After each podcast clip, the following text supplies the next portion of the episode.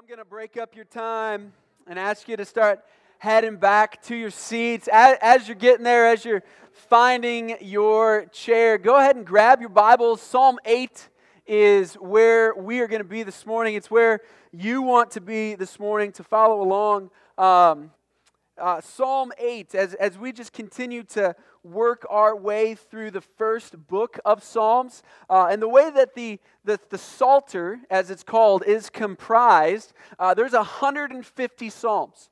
And they're broken down into five different books. And, and it's just a way that uh, those that were, were around when the, the Psalms were all collected and compiled uh, just began to just break them down and, and designate them. And book one of the Psalms um, is Psalm one to Psalm forty-one.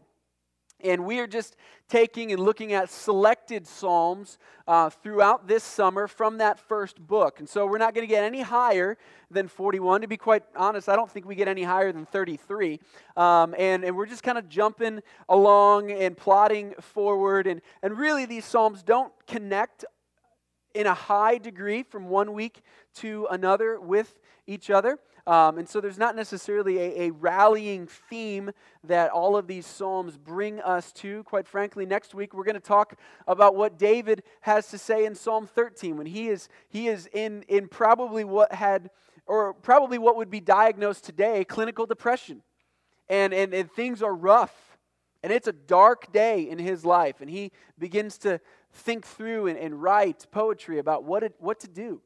And, and so um, thinking through Psalm thirteen and, and, and trusting God in the darkest of nights is, is where we'll go next week. And Psalm eight pictures for us David's praise for the majesty of the Lord.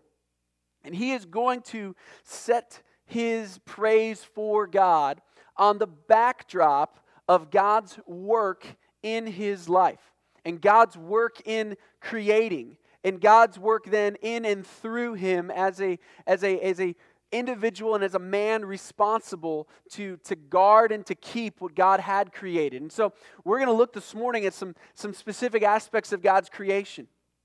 We're going to look at some specific aspects of what God has created, what he spoke into being. And I just want to recognize on the, on the front side of this that Psalm eight will not make sense to you as David intends if you have a, an understanding of the world's formation that it does not align with and correspond with Genesis one.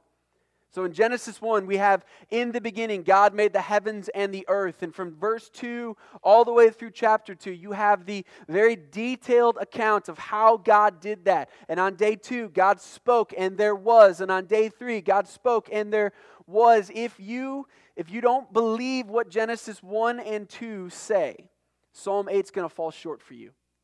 You're not going to be moved in the way that David intends you to be moved, in the way that he was moved as he looked at the heavens and found, found himself wondering, holy smokes, I am so completely insignificant and God is so majestic. Now to that point, I, I just also want to say this, that if you if you struggle with how to reconcile all of those questions about what Genesis one and two does say, and about what science has been saying, you're in good company. You're in good company. And there are individuals that are wrestling through those questions. And I and, and we're not going to look at the details that, that I think give, give really good evidence to support intelligent design or biblical creationism. But I will just say this, there, there are incredibly brilliant scientists and astrophysicists, physicists, and mathematicians that are studying these things and finding that what Genesis one and two says corresponds a whole lot more closely with what science is revealing than what the theory of evolution says. We don't have time this morning to get into all of that, and for some of you, that just may that may kind of leave you a little dissatisfied because you're, well, I, I read about this and billions, and what about that? It, we, we just don't have the opportunity to get into that this morning. But the voices of evolution are not the only voices in the scientific community. They perhaps may be the loudest voices that we hear, but they are not the only ones. And so if, if you find yourself just kind of wondering, how does science and the Bible reconcile in regards to these things? There's some resources that, that you could walk away with this morning that our church library has, that my own personal library has, that I'd be more than willing to loan to you that may begin to help you understand and, and figure out how those things reconcile. Some of those written by my science professor at Grace College, who is president of a creation research institution. Brilliant man. I, I actually had his grandkids in my youth group. And, and just a, just an awesome man. And, and so if you would like to take any of those resources home, come find me. We'll get you those. Because those are not questions that we shouldn't ask. We should ask those questions. And we should never be afraid as believers of good, hard questions. And I do believe there are good answers for those questions. We have to dig a little bit. We're not going to find them on the news network this evening. We got to dig a little bit, but I think they're there. So Psalm eight's going to walk us through that. So let's go to Psalm eight. Let's read these nine verses, and then let's pray. O Lord, our Lord, how majestic is your name in all the earth.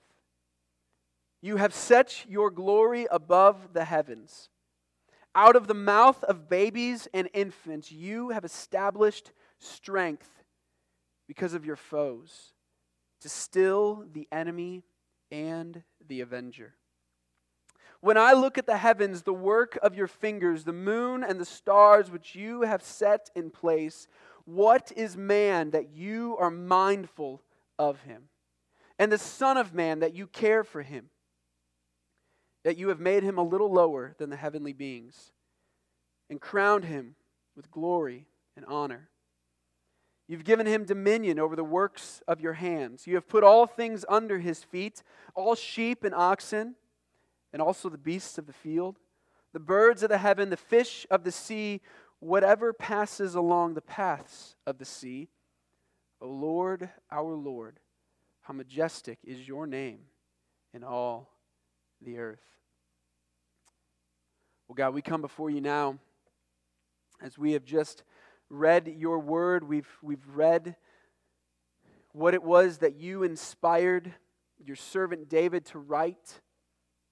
As he praises your majesty, as he marvels at your majesty, as he thinks about who you are in relationship to everything else that he is able to observe. Uh, observe. And it's just really, by and large, just undone when considering who you are. God, I, I pray that you would bring us to that point this morning.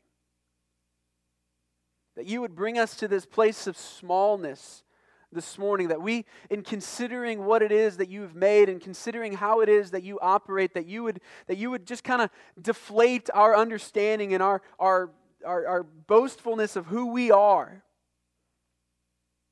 And that you would magnify yourself all the more. God, I pray that you would lead us to conclude and to celebrate and to praise your majesty as David here does and directs us to do. And so God, we pray, and I pray that you would just come and meet with us in a special way this morning.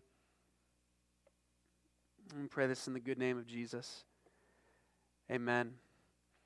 Well, Psalm eight breaks down into to really three different parts. And, and David is going to be praising the majesty of the Lord for his protection and provision. And not just that he protects and provides, but the very way that he protects and provides. And secondly, David's going to praise the majesty of the Lord for his mindfulness and care of man. And, and this is going to be especially seen in regards or distinction with what David's able to observe in the universe. And thirdly, David's going to praise the majesty of the Lord for his work in and through man. And so David begins in verse one, and verse one is almost identical to verse nine. Those really comprise and compose the bookends of this psalm. But David begins there in verse one, O Lord, our Lord, how majestic is your name in all the earth. The first thing that we need to just stand back and recognize as we look at what David writes is that the words for Lord that he uses in verse one are two different words, and perhaps your Bible will give indication to this. More than likely, the first word of Lord, the second word in this psalm, is in all capitals. Now they're tiny capitals, but they're in all capitals. The second word for Lord, the L is capital, but O R D is lowercase. That's two different words that David is using. The first word that he uses, all capitals, that is the name Yahweh. That is God's covenant name. That is his relational name. That is the name that speaks of him as a God who has drawn a people to himself. The second word of Lord is the word Adonai. And Adonai means master. It means Lord. And it expresses the truthfulness and biblical understanding of God's sovereignty over all things. And so here's what David is saying. O Lord, who has brought me into relationship with him, our Lord, who sits enthroned as the sovereign master and ruler of all, how majestic is your name in all the earth. And David here begins to praise the majesty of the Lord. He begins to ascribe to the name of the Lord, which is a way the Old Testament uses to refer the character of God. He begins to ascribe supreme greatness and authority. And he says, you have set your glory above the heavens. See, David's saying that God's glory is, ju- is not just limited to the arena of what can be seen and recognized. His glory transcends the furthest points that the eye can see. It's as if David is saying, you are more glorious than the most glorious and mysterious things I am able to set my eyes upon. You have set your glory above the heavens. And David begins then to consider three specific ways that the majesty of the Lord is to be praised. And the first is his protection and provision. And not just that God protects and provides, but the very way that he protects and provides. Look at verse two. Out of the mouth of babies and infants, you have established strength because of your foes, to still the enemy and the avenger. David is praising the majesty of the Lord for the Lord and his work of protection and provision and using the weak to lead the strong. And he uses the, the terms and the, and the, the pictures of babies and infants to steal or to still enemy forces. And he praises God for his protection and his provision and the very means by which he protects and provides. And, and this is the way the Lord has done this throughout the New Testament, or the, throughout the Old Testament, and even into the New. You have salvation in Genesis three being promised through the seed of the woman. Genesis three fifteen. The seed of the woman will crush the serpent. You have an Exodus as the Lord is, is giving instruction to the nation of Israel before he is going to lead them out of Egypt. What does he tell them to do? Put lamb's blood above your door, and the angel of the Lord will pass over. You just think about that for a minute. How, how is lamb's blood going to do anything to still a plague? Well, they put faith and trust in the promises of God, and they placed the lamb's blood above their door and were spared. Think about Gideon and his men. Judges chapter seven. Gideon took three hundred men into battle against upwards of one hundred thousand and prevailed. See, God has this pattern in this history of using the weak to lead the strong, to use babies and infants to, to still the enemy and the avenger. David himself was one of them, a young shepherd boy going up against a giant, takes a couple rocks, puts one in his sling, swings it around, knocks him out. You think you've even forward several thousand years to the cross, and what it was that Christ accomplished and the very means that he accomplished. The cross was an instrument of death. For the one being crucified, the cross was an instrument and a picture of powerlessness. Once you're hung, you're not coming down. and you're hung there to suffocate in excruciating death and to be made a fool and to be mocked by all. And yet what did Christ do? He put to death death by the means of death. And what was intended in the world's eyes to finally quiet this radical and perhaps disband his group of followers had victorious consequences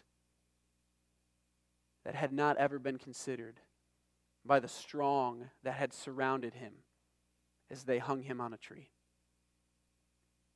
And David praises the majesty of the Lord for his protection and provision.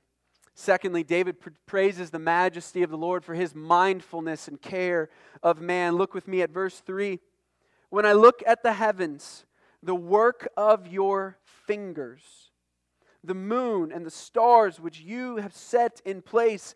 What is man that you are mindful of him, and the Son of Man that you care for him? David praises the majesty of the Lord for his mindfulness and care of man, and he does so on the backdrop of what he is able to observe in the universe that the Lord has created. And he cites specifically the moon and the stars. And David, as a shepherd boy, would have spent probably countless nights out in the fields, perhaps even as a king. We're not real sure when David wrote this. Perhaps even as a king, on his roof, looking up into the night sky, looking at the moon, looking at the stars, and seeing the vastness of the universe that is observable from where he stands or where he might have been laying. And he finds himself just absolutely blown away at the Lord's mindfulness of man. And not just that he was mindful or cognitively aware of man, but that he cares for man. Who is man that you are mindful of him? Or the Son of Man that you care for him? And what I want to show you this morning is some, some images from the observable universe. And we have the benefit of modern technology that gives us observation and pictures of the universe that, that David just had no concept of. You consider some of the things that telescopes over in Baltimore Observatory are capturing, and what the Hubble's putting back, and what the James Webb is going to give us in a couple years when that gets launched into space. Like, there is an unbelievable amount of amazing things being revealed by technology right now in regards to the universe. So we can marvel in ways that David had no ability to marvel, because we can understand some things about the world that, and about the solar system we live in, and about the universe and the galaxy that David just had no concept of. And so we're going to, by and large, stay fairly close to home. The last slide I've got for you, we're going to we're going to get really far away, but we're by and large going to stay close to home. So you'll understand who that is and recognize that. It's not the Death Star for any of you Star Wars fans, all right? That's our moon, okay? That that's what we see in the night sky. It has been absolutely gorgeous the last few days. They actually call it a strawberry moon. And apparently the, the summer equinox and a full moon lining up together was like the first time in the last fifty years that that has happened. And it'll be another fifty or sixty before that happens again. And that was on June twentieth. So uh, this past week we got to see that. Um, but, but just consider some facts about the moon. It's not just this little cute ball that we get to look at and kind of see its size and shape visibly change over the course of a month. Uh, but the moon's relatively large. Large size, an unusual orbit, stabilize Earth. Earth sits at a twenty-three and a half degree axis. If the moon's size and proximity to Earth were different, its gravity would not be holding Earth's degree of axis tilt near constant. There's about a one to two degree of fluctuation that just happens. And so that would mean we don't have any seasons. Now, some of you would be all for that if it meant no winter, but if it meant only winter, we would not enjoy that, to be sure. But the moon is, is stabilizing Earth because of how close it is and how its gravity functions and is used of Earth. The size and the orbit of the moon are also ideal for producing tides on the Earth, which help cleanse the shores of the ocean and play a vital role in the life of sea creatures. Just imagine for a minute what would happen if you went to a beach and nothing was ever washed away? It'd be pretty gross, actually. Like the birds that die and just kind of fall, and the, it, if nothing was ever washed away, we would never go swim there. But the moon is actually pulling on one side of the Earth's water, and it's creating a high tide by its gravitational pull, but equal and opposite of the moon's gravitational pull on this side of the world, Earth's own inertia is pulling against the moon's pull. So you have high tide on equal and opposite sides of the world. And then you have low tide on the other sides that kind of get squished and brought in. It's, a, it's an elliptical pull. And the moon is the perfect size and orbit for that to be produced. The moon is four hundred times smaller than the sun. But the sun is four hundred times further away from the world than the moon. And what that does is that allows the sun and the moon to visibly look like they're the same size. It's what allows us to have solar and lunar eclipses where they pass in front of each other and they, they, they kind of shade and shadow one another at any given point in time, because one is four hundred times larger, but it's four hundred times further away. You consider some of the precision that science has indicated exists in regards to just our moon. It's quite frankly stunning. It's not just this little cute ball that's up there for us. It's doing some profound and amazing things for our ecosystem and our habitat and in the world. Well, let's consider that world.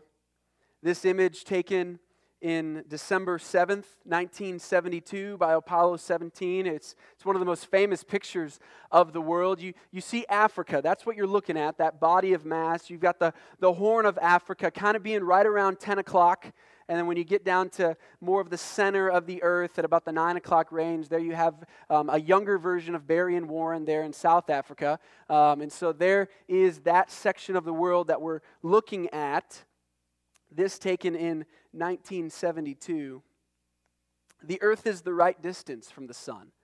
Now, I grew up thinking, and I believe even being told, that if the Earth was one inch closer, we would burn, and if it was one inch further away, we would, we would freeze. And that, that's not quite true, because the Earth's elliptical orbit, it's not perfectly circular around the sun, so we actually get a little closer at different times during the year. That's part of the reason we have varying temperature degrees and, and changes in our in our world as well. Um, but what happens if you if you do go to Venus? You have you have a a world that is too hot for life to exist. And in Mars, you have a world that is too cold to exist. And really what you have on Earth is the exact right place for life and, and humanity to exist in that regard.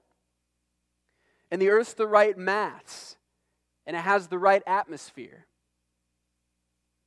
And the Earth has the right composition of elements to sustain life. And, and science knows this. Science is, is, is telling us these things. And these, these are some of the benefits that, that observational science can give us, because they can test these things and they can repeat these tests and they can, they can draw correct conclusions. And, and the truthfulness of the Earth being the right distance from the sun and the right mass to have an atmosphere and to actually hold ozone and air so that there's air to breathe, and, and, and the, the necessary elements for water to exist and other elements that life needs to survive is everything that scientists are looking for when they are looking and surveying the known universe for other planets they believe could potentially sustain life. They're taking what they have observed as the perfections that are here on the Earth of its right mass and right atmosphere and right elements and right size and right distance, and they're trying to find that elsewhere. But that speaks to a precision for us. It speaks to, and I think gives great reason for us to have confidence to conclude what David has concluded. When I look at the heavens, the work of your fingers, the moon and the stars which you have set in place. As David writes that, those words "have set" at the end of chapter, at the end of verse three. they indicate an intensive action by God. David is describing God being intensively involved in the moon that he watches come up into the night sky, in the stars that he can look and observe. Well, regarding our star, the one that we are closest to, the sun is just quite frankly amazing. And on April seventeenth of this past year, there was an active region of the sun's right size, right side that released a mid-level solar flare. Now, you and I can't look at the sun without burning our eyes, but scientists have developed technological instruments that allows them to observe the sun in, in many different wavelengths or through many different filters through their telescopes. And what one of the filters is that they use is called the extreme ultraviolet light filter. And there's several different wavelengths that extreme ultraviolet light comes away from the sun that can be perceived and picked up by these instruments we have here on Earth. And what they're able to do is they're able to assign in, in a computer a specific color to a certain wavelength of light. And so they're able to actually then produce different color-coded um, videos or images that allow us to see these solar flares, which we would not have been able to see by any other means. These solar flares, as they come through, are, are full of radiation and are actually blocked by our ozone layer to being, from being harmful for us, but they generally cause disturbances in G P S communication and radios and cell phones. So if you wondered why that call dropped on April seventeenth, it may have been this mid-level solar flare, but I want to show it to you.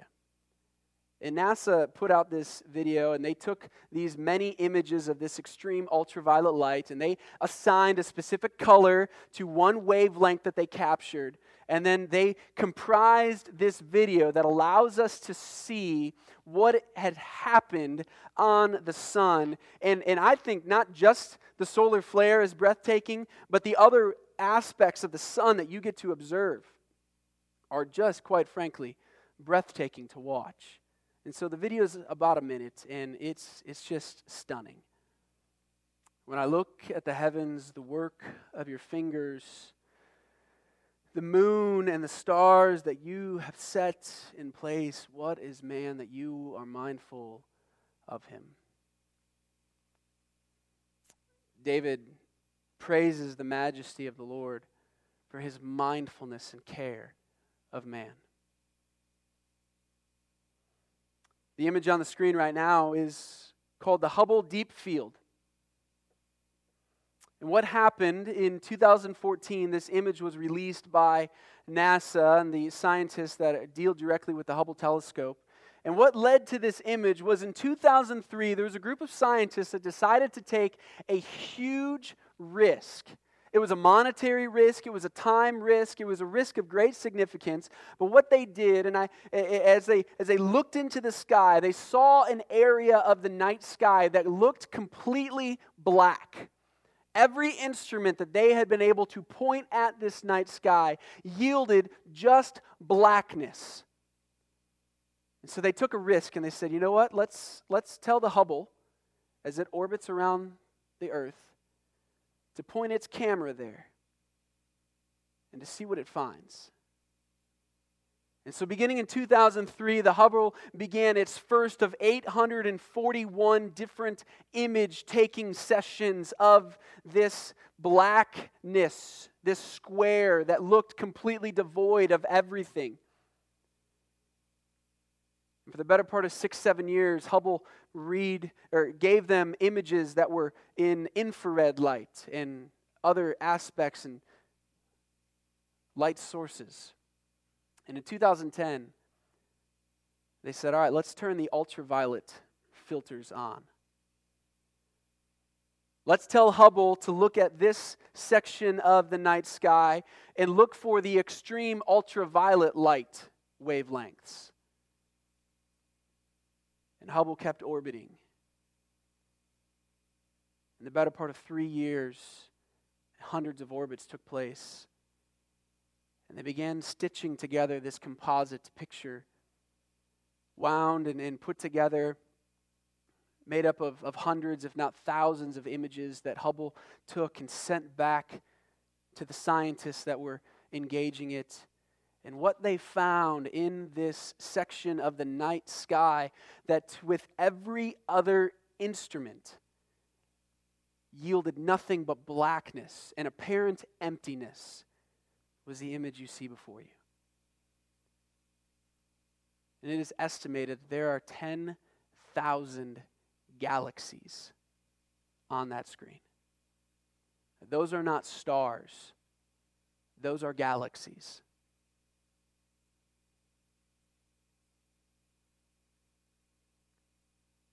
Galaxies with millions of stars in them. Galaxies of different shapes and sizes. See, we start looking at this stuff, and I, I, I had so much fun preparing for this one. I watched a space movie on Thursday night to just kind of keep the mood going.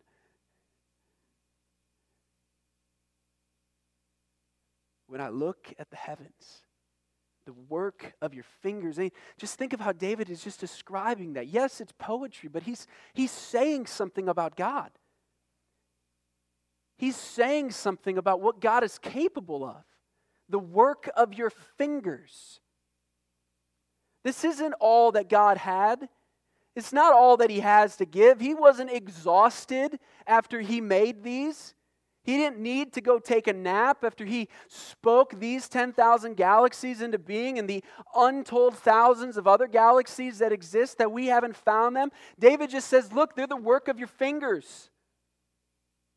And like we sing the song as little kids, if you grew up in church, he's got the whole world in his hands. And there's an element of truth to that, but that's nowhere near a complete picture. And David is ascribing and praising the majesty of the Lord for how transcendently he sits above and beyond everything that is able to be seen. And you and I, some thousands years later, get to see things that he had no idea ever existed. And he says, who is man that you are mindful of him? The Son of Man that you would care for him. You think of a God that's able to speak ten thousand galaxies into being. It should rightly lead us to feel small and to wonder about this God who would not just be aware of us, but care for us. Thirdly, David praises the majesty of the Lord for his work in and through man. And he says in verse five, yet in contrast to David wondering about the Lord and his mindfulness and his care, he says the Lord is not just mindful. He doesn't just care. He's actually allowed man to now engage in what he has created. You have made him a little lower than the heavenly beings, crowned him with glory and honor. You've given him dominion over the works of your hands. You have put all things under his feet. All sheep and oxen and the beasts of the fields, the birds of the heaven, the fish of the sea, whatever passes along the paths of the sea. David continues in his praise of the Lord's majesty and says, I can't believe you let me have a part in this. And in many ways, he echoes Genesis one twenty-eight, where it's recorded that God blessed them and said to them, be fruitful and multiply. Fill the earth, subdue it, have dominion over the fish of the sea, the birds of the heaven, and over every living thing that moves on the earth. So I think David had Genesis one and two fully in mind as he wrote Psalm eight. As he's looking at the observable universe and just marveling at the Lord. And I, I think one of the, the really neat parts of heaven, and this is pure speculation, so let me just say this right on the bat. This is pure speculation. But I think one of the really cool things of heaven might be that we get a, a, a glimpse at how comets and meteorites and shooting stars and black hole explosions and supernovas and all of those things that are that are reported and, and, and we have images of those, that we get a glimpse of how all of those actually declare the glory of the Lord and how the Lord used all of those.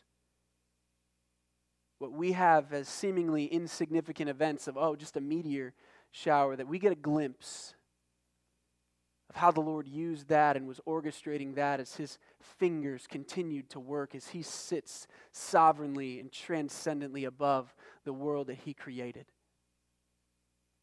And David marvels at the Lord's work in and through man, that He would allow man to have responsibility over this world that He has made. Now the New Testament picks up on these verses. And the New Testament actually quotes Psalm eight in several different occasions. In the book of Hebrews and First Corinthians and the book of Ephesians, those writers see verse six of Psalm eight to be ultimately fil- fulfilled by the person of Jesus Christ. That while David marvels at the Lord's giving of responsibility to Him, of dominion, of, of, of working, of, of, of things being placed under His feet, the writers of the New Testament see this most fully and completely fulfilled in the person of Christ, where it is said that He is sitting sovereignly and in dominion over all things. And all things have been placed under His feet. David praises the majesty of the Lord for His work in and through man, a point that the New Testament picks up on and says, and this is ultimately fulfilled in Jesus. Everything the Lord has made is intended to glorify Him as the sovereign creator. And you see David's praise of the majesty of the Lord for His protection and His provision. And not just that He protects and provides, but the very means by which He protects and provides. David praises the majesty of the Lord for His mindfulness and care of man. And in comparison to everything observable in the universe. And he praises the majesty of the Lord for His work in and through man. This psalm is just overflowing with praise for who God is and His, His glory that transcends and sits above the heavens, and, and, and His, His glory that is more glorious than everything that is able to be seen, whether by our eyes, as David would have had available, or even by all of the latest technological advancements that science can give us. And so I think one of the really cool ways that we can continue thinking about Psalm eight and, and perhaps put this psalm into practice a little bit, because there's no command in this psalm. And so I think one of the one of the cool takeaways that we could walk out of here with is for us this week to write down fifty different things to praise the Lord for in regards to His work. And it may be tonight that you look at the moon and you, you consider the tides and you consider what, what is going on and the fact that we have a summer season. It, sure, you can, you can beg, borrow, and steal from David. That's all right, but that gets you one. You've got forty-nine more to go. Maybe it's the sun and, and, and the warmth that it provides. And, and perhaps you wonder at the same time, why am I so pale and need so much sunscreen? I mean, that's my life. It's just sunscreen. Are you praising the Lord for His work? But what if that praise also extends to the fact that He created gravity? And that's what's keeping the four tires of your car on the road as you drive home. And the very, the very laws that the Lord has created that has allowed physics to develop all of what we need for even combustible engines to power those vehicles. are actually traceable back to the work of his fingers. See, there's so many things in our world, and I think things that perhaps we haven't always stopped and considered, that are the direct result of what it is the Lord has created. And so I challenge you this week, fifty things. It's seven a day with the remainder of one.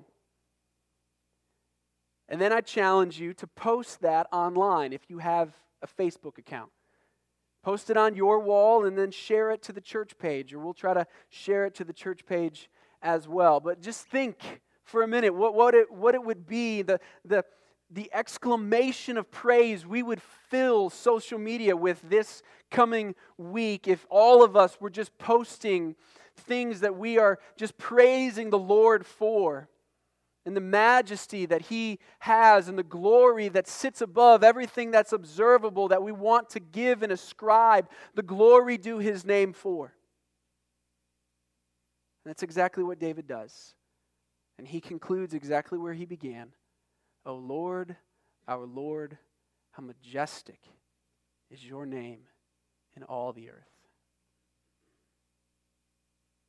O Lord, my God, when I, in awesome wonder, consider all the worlds thy hands have made. I see the stars, I hear the rolling thunder, thy power throughout the universe displayed. Then sings my soul, my Savior God, to thee. How great thou art. How great thou art. Then sings my soul, my Savior God, to thee. How great thou art.